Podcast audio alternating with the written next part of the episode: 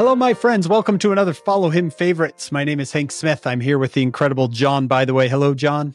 Hello, Hank. John, we're going to take on a single question from this week's lesson in Come Follow Me. It's this question How do you feel as you read about the Savior's resurrection?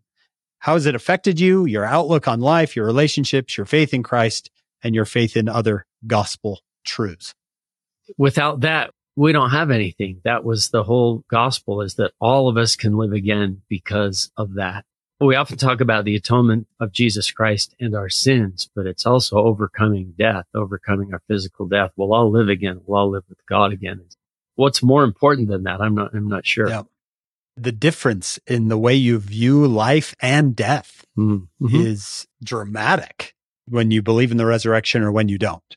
When you don't believe in life after death, this life can seem so meaningless and pointless. And, yeah. Uh, pointless. And these relationships that you have that are so beautiful and wonderful kind of crumble into dust. But the resurrection changed all that. Yeah. The resurrection is now these relationships, the things we learn, all the, the things we go through are all pushing us forward towards a next life, our, our next step in our eternal progression.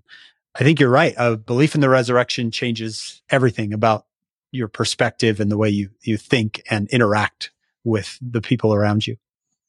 Yeah. Everything is more positive and the hard things are easier because, you know, this isn't the end.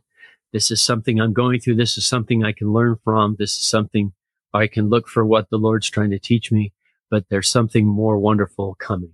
If this guy, Jesus of Nazareth, truly was resurrected, what else is he going to do? Right. Mm. That's exciting to me. What yeah. else has he done? And what else is he going to do? And when he comes again, what is he going to do? If he really did all this, he is literally the most exciting, important, dramatic being in the history of the world. And we get to be attached to him and his work. Yeah. Helps us look forward to everything. Yeah. We hope you'll join us on our full podcast. It's called Follow Him. You can get it wherever you get your podcasts.